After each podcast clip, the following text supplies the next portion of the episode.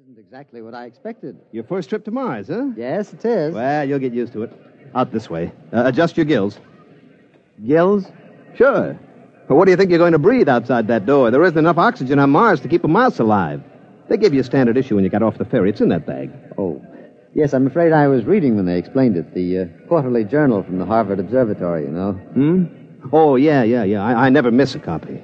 Now, look, you, you put the nose clip in, see, and crack the valve. This way it compresses enough air to keep you going. Okay? All right, let's go. Cold. Sure, it's Hmm. cold. Sand hacks are right up the street there. Beautiful. Beautiful. All the colors in the sky. I am surprised, though, in an atmosphere this thin, the sunset shouldn't be as spectacular.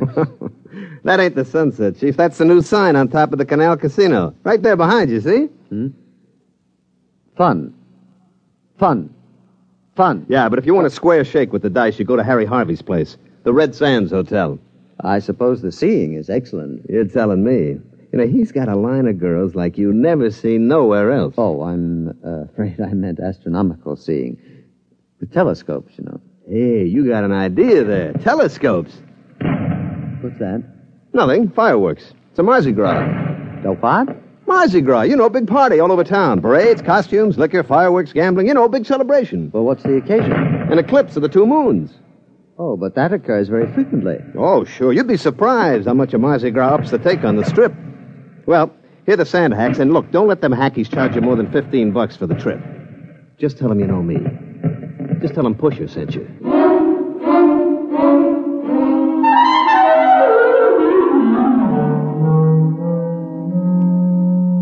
Gentlemen, I want you all to meet Dr. Benzinger, our new colleague. These are Doctors Fitz, Spiegel, Ortney, and Klein.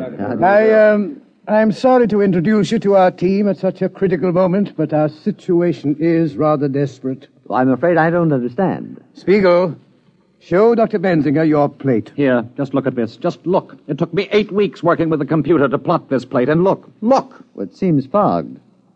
These streaks, I don't believe I've ever seen them uh, on an astronomical photograph before.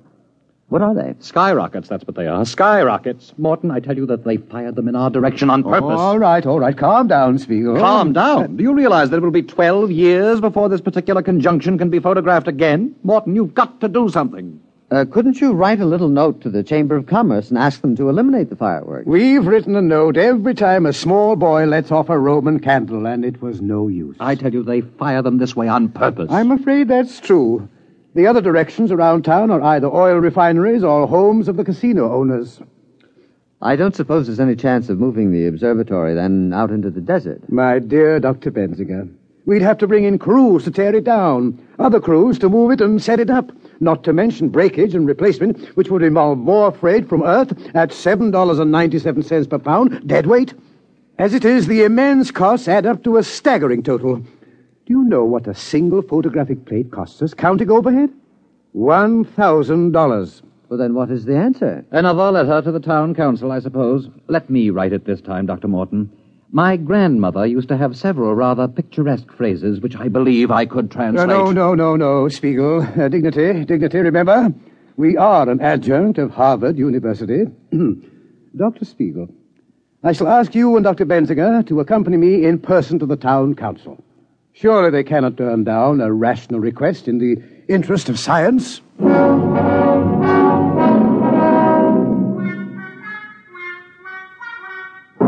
Well, gentlemen, the town council appreciates the problem. Yes, I felt certain it would. Naturally, you're aware of the importance of astronomical research, Mr. Harvey. Well, I can see your point, Doc. You sit out there in your little glass hut, pointing your brownie camera up at the stars, snapping away. But you gotta look at our point of view. Oh? Now you take my place. Harvey's Red Sands. I got a heavy investment. Fourteen crap tables, a half a dozen roulette wheels, and the rest of the overhead. I gotta keep them wheels running. It's the Mardi Gras that drags the suckers in. But really, Mr. Harvey, we were just asking you to curtail the pyrotechnic display. Now, wait just a minute. I'm as clean living as the next guy. Oh, Dr. Benzinger means the fireworks. Oh. Well, I'd like to help you out, boys, but I look at it this way. Those stars you're looking at are going to be up there for a couple of thousand years. But a sucker.